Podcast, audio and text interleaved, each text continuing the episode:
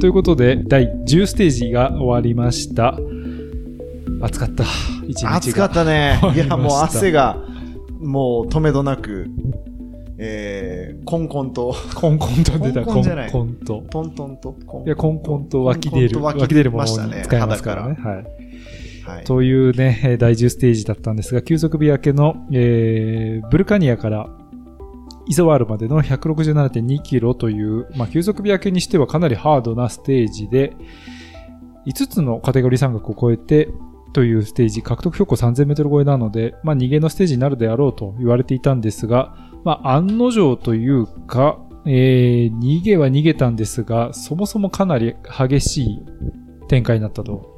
ね、最初のだって山岳の上りも下りもとめちゃくちゃ速かったみたいで、うんしかも下りでポガチャルもアタックしてビンゴがついていくみたいなね、なかなかスパッと逃げが決まらず、何キロぐらいまで続いたのかな。うん結局、なんかもう逃げと逃げ、逃げという逃げが生まれたのは結構な時間が経ってからでしたね。うんまあ、そして、えー最終的には逃げが決まったんですが、その決まった逃げの中でもかなりこの山岳を越えるたんびにに、まあ、ちょっと前の選手が入れ替わるみたいな、まあ、一日やり合ってるような展開の中で、最終的にはペリオ・ビルバオがはい。優勝したと。ねすごい消耗戦でしたね。ううんん、だから、しかもこんだけ暑くて、うんしかも急速日焼けっていうことで、ちょっとなんかこう、スイッチがなかなか入らない人もいただろうし、えーかなり苦しい、えー選手たちにとってはかなり厳しいステージだったんじゃないかなと。で、あの、自分たちはだから最初、オシオルシバルっていうのオルシバルはいオルシバルっていう、あれ何キロ地点ぐらいかな？18キロぐらいでしたね。はい、20キロいかないぐらいのところで止まって、うんえ撮影してたけども、その時点でカレブ・ヨアンが本当にもう死にそうな顔して。だいぶ遅れて。えー遅れてて、うんで、まあ結果的にその後、ヤコブセンタと、えーたちと合流して、その次の撮影ポイントでももう20分ぐらい遅れてて、うんかなり、はい、しんどそうでしたね。今日確か誕生日あ、だったんですけど、なかなか厳しい誕生日だったと思います。はい、ちなみに、あの、彼らは34分遅れ、はい。えー34分09秒遅れでフィニッシュしてるので、えーっと、タイムリミットまで10分、うんまだ、えー余裕があったようですね。はい。まあ、うまくなんとかね、まとめたという感じだと思うんですけど、あの、最後のスプリント、僕は残り100メートルぐらいで横から見てて、はい。ちょっとそのもう見送れ、見送っても誰が勝ったか見えないような距離感だったんですけど、スプリントは最後どんな感じでした？いや、もう、なんかこう、うまくタイミング見たビルバオが、うんえースパッと勝った。うん。で、なんかこう、他の選手たちもスプリントしてたけど、もちろんスプリントしてたけど、もうなんか疲れ切ってた感じ。伸びきらない感じうんだった、でしたね。で、うん、今日はあの、最終ストレートが向かい風が吹いてたってこともあって、えーまあ、タイミングよく、しかも若干登ってたっていうのもあって、まあ、ビルバオが伸びたってとこでしたね。はい。まあ、バスクで始まったツールドフランスで、えー、だいぶね、ビルバオも注目度高かったそうね、んですが。ビルバオで開幕しましたから、ね。ビルバオ、はい そうでした。でやっぱり、あの、表彰式でも、その点を指さして、うんあの、ジノメーダーに捧げるっていうところを、あの、ちょっとヘルメットにでもね、多分、ジノメーダー、うん。えっ、と、ライドフォージノってうん入ってて、うんうんそれをこうアピールするような仕草もしてましたね。うんうん。まあ、そういう意味でもね、チームにとっても大きい勝利だっはいたというところだったんですが、ただ今日はね、あの、スタート前には注目はチームとしては、実はモホリッチだったっていうところも。そう。いや、でも、あの、注目してたのは自分だけだったとなるほど誰も気づいてなかったけど、はい。えー、ドロッパーシートポストですね。うんえー、に、あれいつ？ミラノサンでも買ったのか2年前の2皆さん年前かな？はい。えードロッパーシートポスト使って、えーミラノサンでも下りで、えー飛び出して勝つという、ちょっとね、センセーショナルな、ね。はい、勝ち方したんで、その後注目されてたけど、なかなか今大会使ってなかったんですよね。うん。使ってなか、使ってたかもしれないけど、まあ見逃してたかもしれないけど。で、結局今日も下りでかっ飛ばして、フィリあの、アラフィリップにすぐ追いついてみたいなところもありましたけど、そうでえー多分、その、えードロッパー使ってたっていうのを知ってるのは、あんまりいなかったとなるほど。思います。うんはい。まあ、それだけ今日逃げるステージとしてね、モホリッチも気合い入れてという形だったんですけど、まあ、結果的にバーレーンとしてはうまくまとめきって、ビルバオでステージ優勝を獲得ということで、ここまでね、フィル・バウハウスが、まあ、ステージ上位というのはあったんですけど、うんまあ、バーレも一つようやくここで形を作ってといういいはい。休息日明けになりました。はい。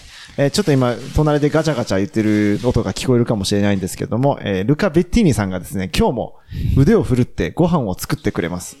今日のメニューは何ですか？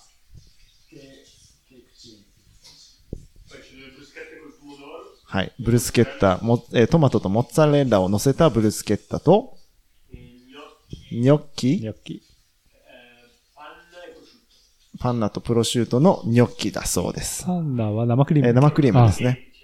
えーあのーまあ、今日はね、あのー彼ももちろん仕事を終えて、はい今、この宿に戻ってきて3連泊してる、もうはい3泊目。3泊目。残念ながら最後の夜になっちゃうんやけども、いやーいい宿だったんですけどえーそこのアパートのクキッチンで、まあ簡単にできるものということで、うんさっきスーパーに寄り道して、えー買い物をして、えーまあ簡単に作るってことですけど、まあ簡単に作るって言ってもね、なかなか多分いろいろやりそうな感じやけど、でも、でもね、何の話やねんって感じですけど、はいスーパーでたっぷり買い物したんですよ。はい。で、今日、ちなみに後で、あの、水谷監督、はい。愛産工業レーシングチームの水谷監督が、もうここからすぐ、うー5キロぐらいはい。ところに住まれてるということで、まあ一緒にどうですか？ってことで、後で水谷監督も来られるんですけど、まあ5人分の食材を買い込んで、26ユーロだった。はい。いつもの一人分くらい。いつもの一人分ぐらいだったっていうのがね、これ自炊をちょっと来年もうちょっと考えようかって感じですね。すねうんまあ自炊は楽しいし、あと、作る人によっては単純に美味しいし。そう。ね。で、まあ、それを挟むことでね、外食のありがたみもまた逆に増えてくるかもしれない、はい。そうですね。だから、まあ別に自分は日本食が恋しくなるとか全くないけど、例えばカレーのルーを一つ持ってきとくとうんか、であれば、その他の材料は簡単に揃うんで、うん。別にお米炊かなくてもパンでもいいし、はい。それこそタッパーに入れて持ち歩いてもいいし、うんね。なんかそういうのもいいのかなっていうのは、はい。別にケチるってわけでもなく、まあ、あもちろん、もちろん、その、ね、経済的に、うんえーそういうコスト削減っていう意味もあるけど、それ以上にまあ健康的でもあり、ね、楽しむっていう、うんそういう楽ししみっていうのもあるんでね。あってもいいと思いますね。まあ、最近はそのプロチームの食事事情もかなり良くなっている、まあ専属のシェフがついてそうですよねっていうこともあるくらいなので、そう。昔はもうホテルの、なんかこう、食事？ビュッフェみたいな、ね。ビュッフェで、もう。スパゲッティだけ食べるパスタだけ食べるみたいなそう。そればっかりやったけど、最近はもちろん栄養、栄養士のこの監修が入っうた、んしっかりとしたバランスの取れたものっていうのをそれぞれのチームが、こう、キッチンカーみたいなのをね、その、動かしてやってますよね。うんさあ、まあそんな夜ご飯前の収録になっているんですが、本当に先ほど再三お伝えしているようにかなり暑い一日でした。で、スタート地点がブルカニアということで、えこれはあのボルケーノですね。要はまあ、あの再三お伝えしてますが、このおピュイドドーム圏ですね。えー一昨日のフィニッシュ地点になっていたピュイドドームを中心としまして、えーかなり火山地形というね、はいエリアでもあって、まあその火山のテーマパークというのが、そうですね。今日のスタート地点になったと。ブルカニアということで。まあ、スタート地点で集まって、まあ、セレモニーとかやってるのを見る限りでは、そんなになんか大した、うんって言ったら普通の失礼なんですけど。公園みたいな感じでしたけどね。でしたけど、うんあの、地下に結構いろいろ施設があるらしく、で、えーフランスでは最大のプラネタリウムがあると。プラネタリウムがある、はい。でまあ、やなんでしょう、火山とプラネタリウムの関係ちょっといまいちわかんないですけど、まあそういうところでちょっと注目されているようなアトラクションでもあるというようなところでした。うんで、今日はね、その、ピュイ、まあ、はいシェーヌ・デ・ピュイですね。あの、ピュイの火山群のあたりをまず抜けて走っていったんですが、スタート地点行くまでの間にね、あの、前も話しましたけど、ボルビックの、あ、ボルビックの街を通りましたからね。ううんん。まあ、あの、車、車窓から、あの、工場なんかも通りましたけど、はい。ボルビックフルーツみたいな感じで書いてあって、ね。なんかちょっと、ただの水だけじゃその手前にはボルビックの、ちゃんと、えーまあ、おそらくそこ、ごもともともと湧き出てたとこなのか知らないけど、はいうん。ボルビック工場があって、うん。その先にボルビックフルーツがあって、で、やっぱすごいなと思ったのは、そのボルビックの工場の横に電車が引かれてたのね。電車っていうか線路。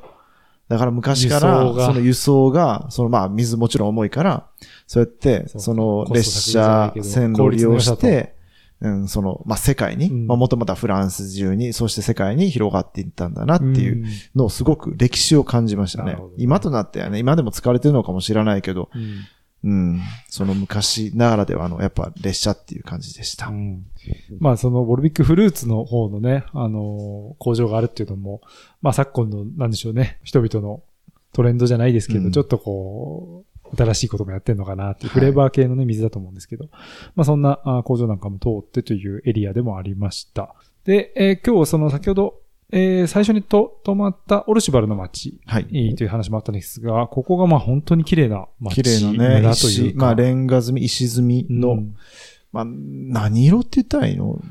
ちょっと黒っぽい。うんちょっと濃い、まあ、ネズミ色って言ったらなんか、うん綺麗な感じしないけど、まあ、あ、まあ、灰色、濃い灰色。でもすごい落ち着いてて、落ち着いてていい色合いでしたね。だから、まあ、地形も含めて、うんなんかちょっとヨークシャーっぽくもあったり、なるほど。まあ、荒野っぽいね、感じがあったりとか。まあ、きっとその、ヨークシャーっぽいっていうのがその、山の連なりとかの形を見てそう思ってるんだと思うけど、んんん。もしかするとそういう地形で取れる石がそういう、まあ、はい。自分はちょっと地質はそんな詳しくないけど、そういう色の、うん、石なのかもしれないですね。うんそうですね。うん。まあ、あの、明日の、えーっと、スタート地点かな？になる、クレルモンフェランはい。は、あの、大聖堂があるんですが、うん。そこはもう真っ黒な大聖堂が有名ということで、これはその、まさにその火山そうですね。から切り出してきた石で作っているということで黒いというね、話もありますので、まあそういったあ土地を走ってるんだなということを改めて、えー知るような一日になりました。にしても、もう今日もコースもアップダウンしかないような、うん。えーところで、で、それこそボルドーのあたりの平坦な感じから比べると、だんだんリモージのあたりで、うんこう、丘になっはてい。波打ってきて、その波がすごく大きくなった、波長が大きくなって、山になったっていうところまで来ましたね。うん中央山海の奥深くまで来たっていう感じ。うんその、見見上げると崖になってたり、はい。今まではね、うん崖の上にそれでちょっと要塞みたいな建物が増えてきたりとか、うん村々にちょっとそういった見張り台みたいなね、はい建物があったりっていうところで、またちょっと雰囲気も変わってきたなとはいいう気もしましたね。今日、獲得標高3000メートルあったんですね。うん、3000、で、まあ距離もね、160、70キロ弱ですので、はい。まあなかなか上りと、てか、走ってても上りと下りしかないなっていう印象もありましたね。そうですね。まあでも、今日はあの、2箇所目の上り、あ、まあ2箇所目は下りではい。取ったんですけど、ちょうどレース中盤の2級山岳、うん。コルドラ・クロアサン・ロベール、はいロベールはい。だったんですけど、その下りがすごい綺麗だったんですよ、うん路面が、うんで、コーナーの R もすごく綺麗に取られてて、はいで、後々聞いたら、あのまあ、選手たちが下ったところを逆に登り返す車のヒルクライム大会があると車のヒルクライム、はい。そう。車のヒルクライム大会が開催される上り峠ということで、まあ、下っていったらね、なんかそのスタートのゲートみたいなのもあったうんうんりまし、そこから頂上まで、こう、もうカリカリに改造した、うん。えー、まあ、な何かっていうの、スポーツカーでもないからね。うんまあまあ、ラリーラリーでももないけど、うんそういうので、えー登るっていうのがもう伝統的にやってるみたいですね。はい。で、まあ今日のコースから行くと逆側になるんですけど、登り口になるんですけど、峠の登り口ですね、の、あモンドレという街もあったんですが、はいここも、まあね、撮影のために寄らなかったですが、中間スプリントポイントになった街ですが、ここもすごい綺麗な。綺麗でしたね。なんかうこう、ちょっとね、雰囲気のある街で。そう、谷沿いになんかこう、連なる、うんうん傾斜のついた街でしたね。うんで、ここはやはりあの火山系ということで、あの、温泉の療養の街ということでもあるそうでね。意外とフランスもこういう街あるんだなっていうことをね、改めて今回の旅でもうん知って、知るようになったという感じです。ね。だから温泉もあるし、火山もあるし、でも、まあ火山って言ってももうかなり昔。うん、死火山っていううんね、その活火山じゃゃないんで、うん旧火山でもないっていうところで、まあ、地質的には落ち着いてる。うん。だから地震も、まあ、全くないわけじゃないけど、うんもうほぼないっていうね。そこが、温泉はあるけど、日本とはちょっと違うところなのかなと。まあ、イタリアは地震があるんやけどね。そうですね。うんまあ、ラクイラーの地震なんかもね、はい記憶に新しいですけど。やっぱイタリアはその、えー地中海からプレートが、えー北上して、うんアルプス山脈にぶつかって、まだまだめり込んでいってるような感じなんで、うんまだ動いてる。に対してフランスはだいぶ落ち着いてる。ううんん。っていうとこですね。うん。はい。あ、今トマトが切られて、そこに、えーオリーブオイルがかけられて、塩ですね。今、いい感じに仕上がってます。そこにモッツァレラを切って、まあ、バゲットに。ただね、今日、オーシャンのスーパーマーケットに、落ち着けって言われました。はい落ち着いてますよ。ねあの、丈夫ですよ。オーシャンの、あの、スーパー行ったんですけど、バゲットがなかった。おおあ、それでこのパンになってるんですね。はいはい、なるほど。まあちょっとどんなご飯になったかはね、これも写真を、あの、概要ページに載せておきますので、ぜひ見ていただければと思いますちなみ、に、そのバゲットにトマトとモッツァレラを乗せるっていう案を、まあ、思いついたんやけど、いや、モッツァレラを見てから決めるって言った。ああ、さすが。見るほどチョイスがあるのがすごいですね、うんフランスにもね。はい。まあそんなわけで、面白いえっ、と、アランベルデイリーツアーは自転車ライターのマテフタと、今書いて感じですが、フォトグラファーの辻圭が2023年のツールドフランス現地からお届けしているポッドキャストプログラムです。今年のプログラムはキャニオンジャパンと当たり前田のクラッカーでおなじみ、前田製菓のサポートでお届けしております。ありがとうございます。数日に一度、現地で取材したキャニオンとあたり前田のコンテンツをお届けしています。番組を継続するためにぜひこの2社をご利用ください。キャニオンと前田製菓の両社から本ポッドキャストリスナー限定のクーポンコードが発行されています。キャニオンは自転車購入時の梱包料無料。アルペシンやモビスターのチームグッズ、キャニオンオリジナル製品が20%割引のコード。前田製菓からはウェブショップで購入いただくとおまけのお菓子が3割ほどついてくるというそれぞれ太っ腹な特典がついております。いずれもポッドキャストの概要欄にリンクがありますので、チェックのほどよろしくお願いいたします。ということで、えー、日によってこのポッドキャストの説明のタイミングが全然違うという感じですけれども、はい。えー、今日は第10ステージということで、いよいよレースは半分を消化したとね、いうはい。距離ことになります、的にももう半分を超えましたね。はい。パリが近づいてまいりました。はい。ちょっと後半戦にいよいよという感じにもなってくるんですが、えー、明日が第11ステージで、えー、再び平坦ステージになるということになるので、またここはシンプルに、まあ、フィリピスを中心とした戦いになると見て良さ、そうでね,、でしょう。ね。うん、まあ、っていうのも、明日逃すと、また明後日が結構後半激しい、二級三角連続するみたいなレイアウトで、さらにその次が、もう、グランコロンビエルとかになるのかな。そうですね。13ステージ、12ステージかう。ん、ジュラ、12ステージは、12は、ベルベボジョレですね。ただかここも給料ステージという話。うんまあ、あの、ワインで有名なボジョレですけど。はい。あ、それがそう激しいんですよね。はい。なので、結構ね、もうスプリンターたちは買っとかないと、うんはい。ちょっともうチャンスが少なくなってきました。ねまあ、2勝目はかなり山岳が厳しいというふうに言われているんですが、まあ、昨日休息日があって、休息日の選手たちのリアクションなんかも出ているんですが、えーレキップが報道したところによると、えっ、と、ビンゲゴーが、まあちょっと、あの、デンマークメディアの取材に答えて、はい。で、まあ、あの、いいところもあったし、こう、ボカジャ、うんボカジャルにちょっとタイムを奪われるようなシーンもあってみたいなところだったんですが、まあ2周目の方がいいというふうに言っていったりそうね。で、あの、何かちょっとチームとしては秘策があるらしい。ね、そのポガチャルを蹴落とすみたいなね、えーまあ爆弾を落とすみたいな、はい。はい、表現になってますけど、あのー詳細はね、まだ秘密だよという話らしいんですが、さあ、それは、この段階でね、そんな策があるというのもちょっと、逆に追い込まれてるのかなという気もしないでもないですが、うん。果たしてどうなるかというね。例えばなんだろうね、その6分45秒遅れの総合10位のクスが大逃げに乗るとかね、なるほど。うん。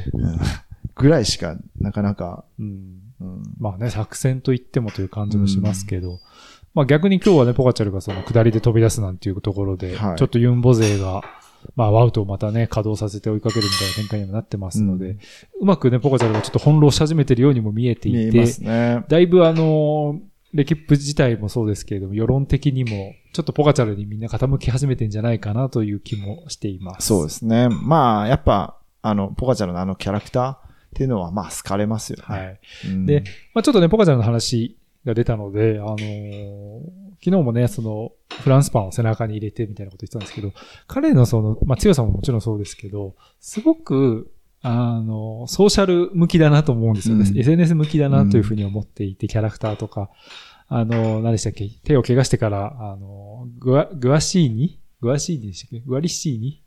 ん。なんかあの、硬い、なんつうんだ、イタリアのスティックみたいな硬、。硬いやつね。はいはいはいはい。あれをなんかこうタバコ吸ってるみたいなやつとか、うんなんかすごいソーシャルでいちいち彼がやることがバズるそうですっていうね。のがあって、すごい今うん現代的なチャンピオンだなっていうふうに、まあ改めて思うんですけど、あの、ソーシャルの話でいくと、えー、TikTok の、あ、車、てか、まあ、キャラバンの中にも TikTok が入ってるそうですよね。ということで、はい。で、ねあの、まあすごい今っぽいなと思うんですが、ツールドフランスがかなり TikTok に今力を入れていて、はいあの、そのステージごとの、あの、ローカルの TikToker っていうんですか、インフルエンサー？うんを車に同乗させて、どうやらその TikTok の、えー投稿しているっていう試みをしたりだとかしているようで、ちょっとあの、我々もうすでに、だいぶおっさんだなというふうに思わざるを得ないのは、TikTok をね、はいえ入ってますか ?TikTok？入ってないです。ほら。はい。っていうのがあって、ちょっとね、あの、ツールドフランスの TikTok フォローされてる方はぜひ、あの、ハッシュタグデイリーツアーでどんな感じなのかとか、ちょっと感想を教えていただけると我々も見れるので、ちょっと嬉しいなという気もするんですが、はい。まあツールはね、ツールでそういった形で新しい SNS にもどんどん、えートライしていく中で、えーこれちょっと急速便ネタに持ってたんですけど、はい今聞くと、今ちょっとツイッターがだいぶ大変な感じじゃないですか。で対抗というか、まあ、新しいね、スレッズなんていうのも出てきてるんですけど、えーケニーはツスレッズはどうですか？まだね、登録してないです。うんはい。一応ね、アランベールで作って、メンションの、プロフィールのところに二人で、あの、ポッドキャストやってますっていうメンション入れたんですけど、まだそのアカウントない人は、あの、アットマークが自動で消えちゃう仕様になってて、そういうねアクリまでやってないなと思あったんですよちょっと待ってね。はいちょっと待ってね。はい。今晩。コンパイル。はい。ただね、ちょっと使い方がいまいち正直ちょっとわからなくて、どういうふうに運用しようかなと思ってるんですけど、で、このスレッズなんですけど、各チームもかなり今、新しく立ち上げて、えーアカウントでの発信を始めているんですが、えっ、と、ヨーロッパのアカウントっていうんですかね、あのーが、まだ使えないらしいんですよ。あそうなんですね。ヨーロッパ在住の、あの、インスタのアカウントなのかな？ちょっとそういうのがインスタと紐づいてるんで、そういうことか。そう。で、まだせ正式に使用できないらしくて、ヨーロッパ系のチームはちょっと難しいんじゃないかっていうふうにも言われてはいるんですが、ちょっとこのあたり SNS の、えー発信の体制なんかもね、今後チームも変わってくるかなというところもちょっと注目したいと思ってます。なんか、シェフが着々と手際よく。手際よくはい。ご飯を作ってくれてますね。ちょっと。で、今日は、カバニャ？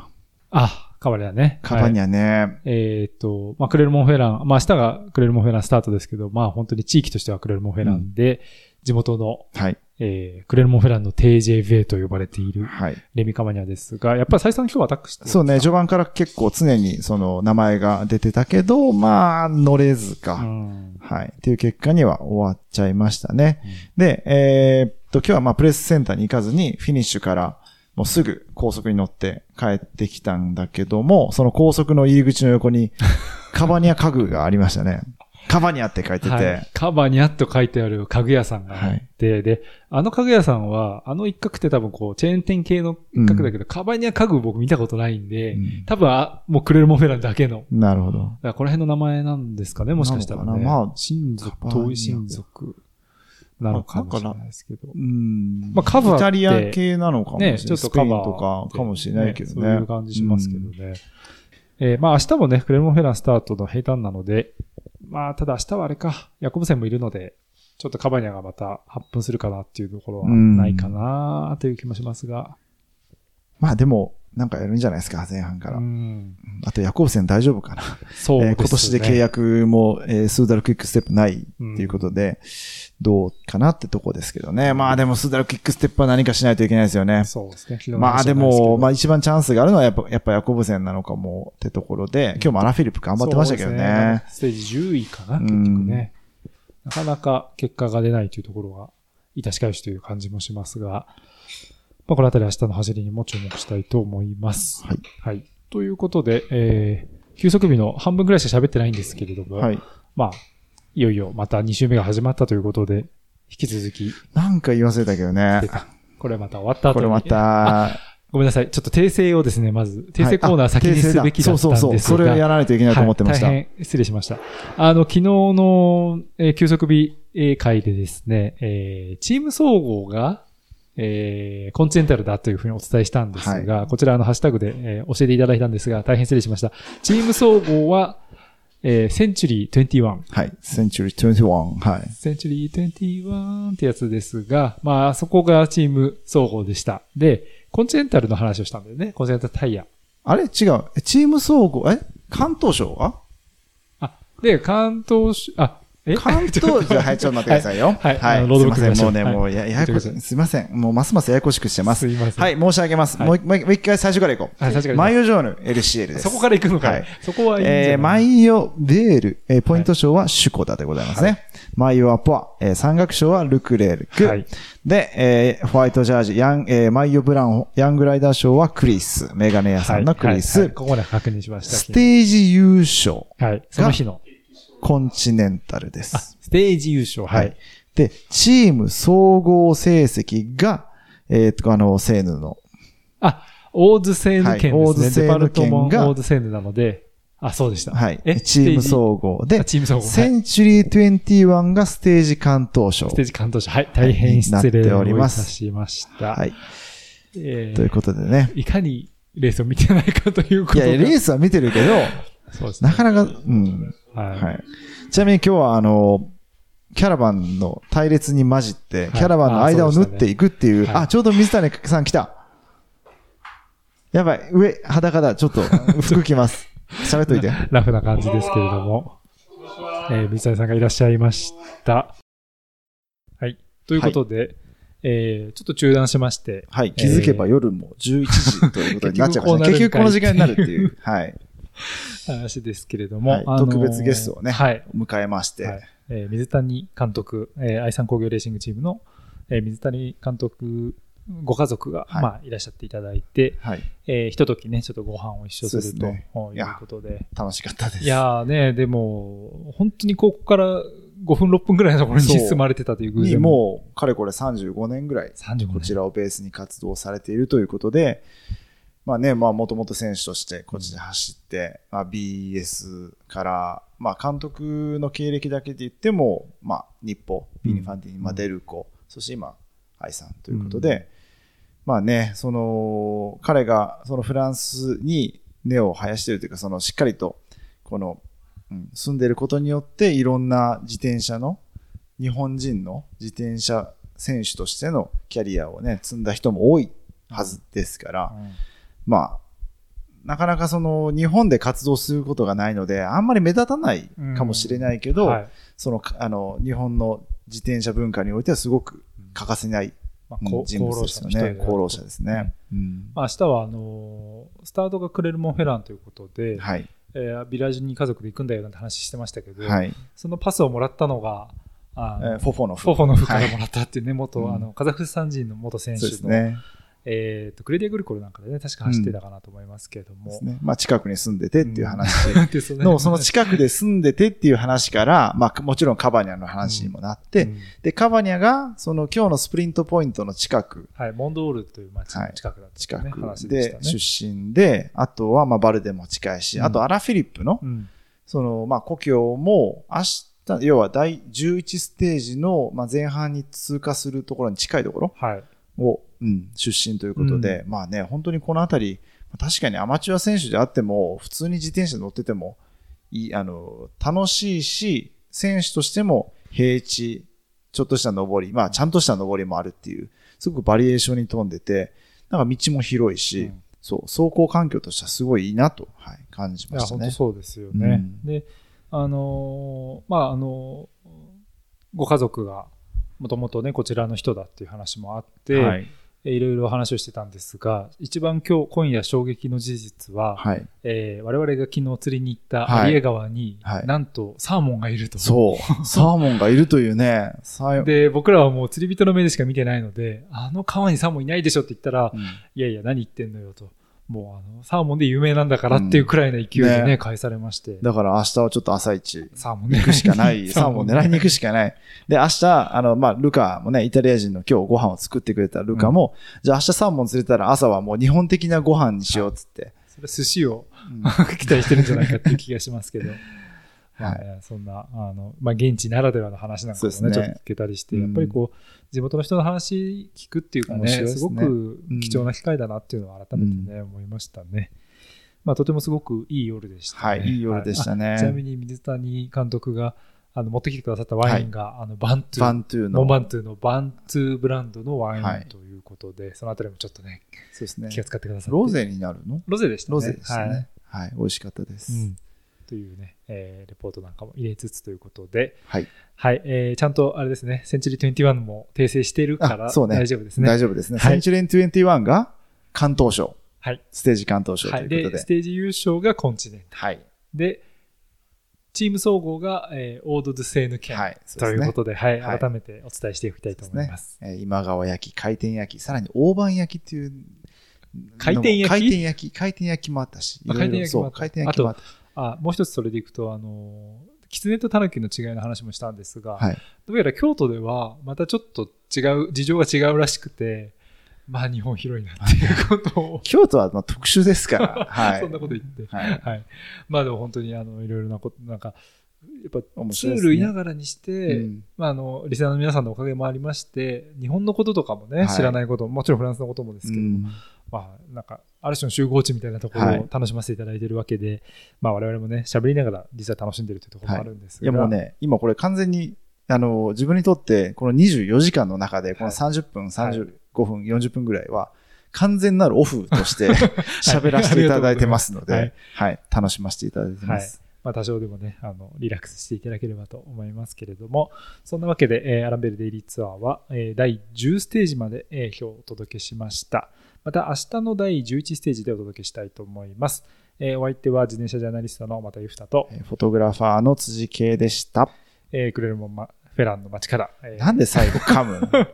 クレルモン町って言いま言いましたね、あなあた。の、ごめんなさい、終わりかけたんですけど、一つだけ言うと、はい。あの、クレルモンフェランって二つの街が一緒になった。あ、そう歴史上。なのねそう。なんです。一つの名前町の名前じゃなくて、クレルモンとフェランという二つの町が一緒になったんですね。なるほど。で、あの、世界史やった人だったら、あのクレルモン公会議っていう、ちょっと何やったかは覚えてないんですけど。いや、もうね、高校のせあの世界史は、あの、学年の下から3番目ぐらいだったんで、全然わからないんですけど。そう、はいクレルモン公会議ってあのキリスト教のその教義のあの決めた会議で有名なものがあって、それが実はこのクレルモンフェラのクレルモンだったっていう話を今日僕ウィキペディアで朝行くとき見てて、はい。で、あのさっきね、それこそあの水谷監督のえーご家族の方と話してたら、あの彼女はあの地元の方ということで、はい。で、フランスってその地元の人、パリジャン、パリジェンヌの、はいまさにそうです。はいその町の人っていう言い方があるんですけど、クレルモンフェランの人は、えーなんだったっけ？クレルモン、クレルモンティーヌみたいな。あ、そうです。クレルモンタン？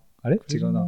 なんだ？締まりが悪いな。締まりが悪いな。えっ、と、クレルモンだけに書かせてたんですよ、でもそれが。そう。だからそこがすごく、ねそう、うんあのー面白いなというか、はいえなんだっけ、クレルモンティーンだと思うんですよね、女性は。クレルモントワだ。クレルモントワだ。クレルモントワ。クレルモントワと女性の場合はクレルモントワーはい。ズ。ズワーズ。はいはい。はい、よかった。はい。はい、よかった。締まる。はい。ということで、また明日はいお会いいたしましょう。はいさよなら、アドバン。アドバン。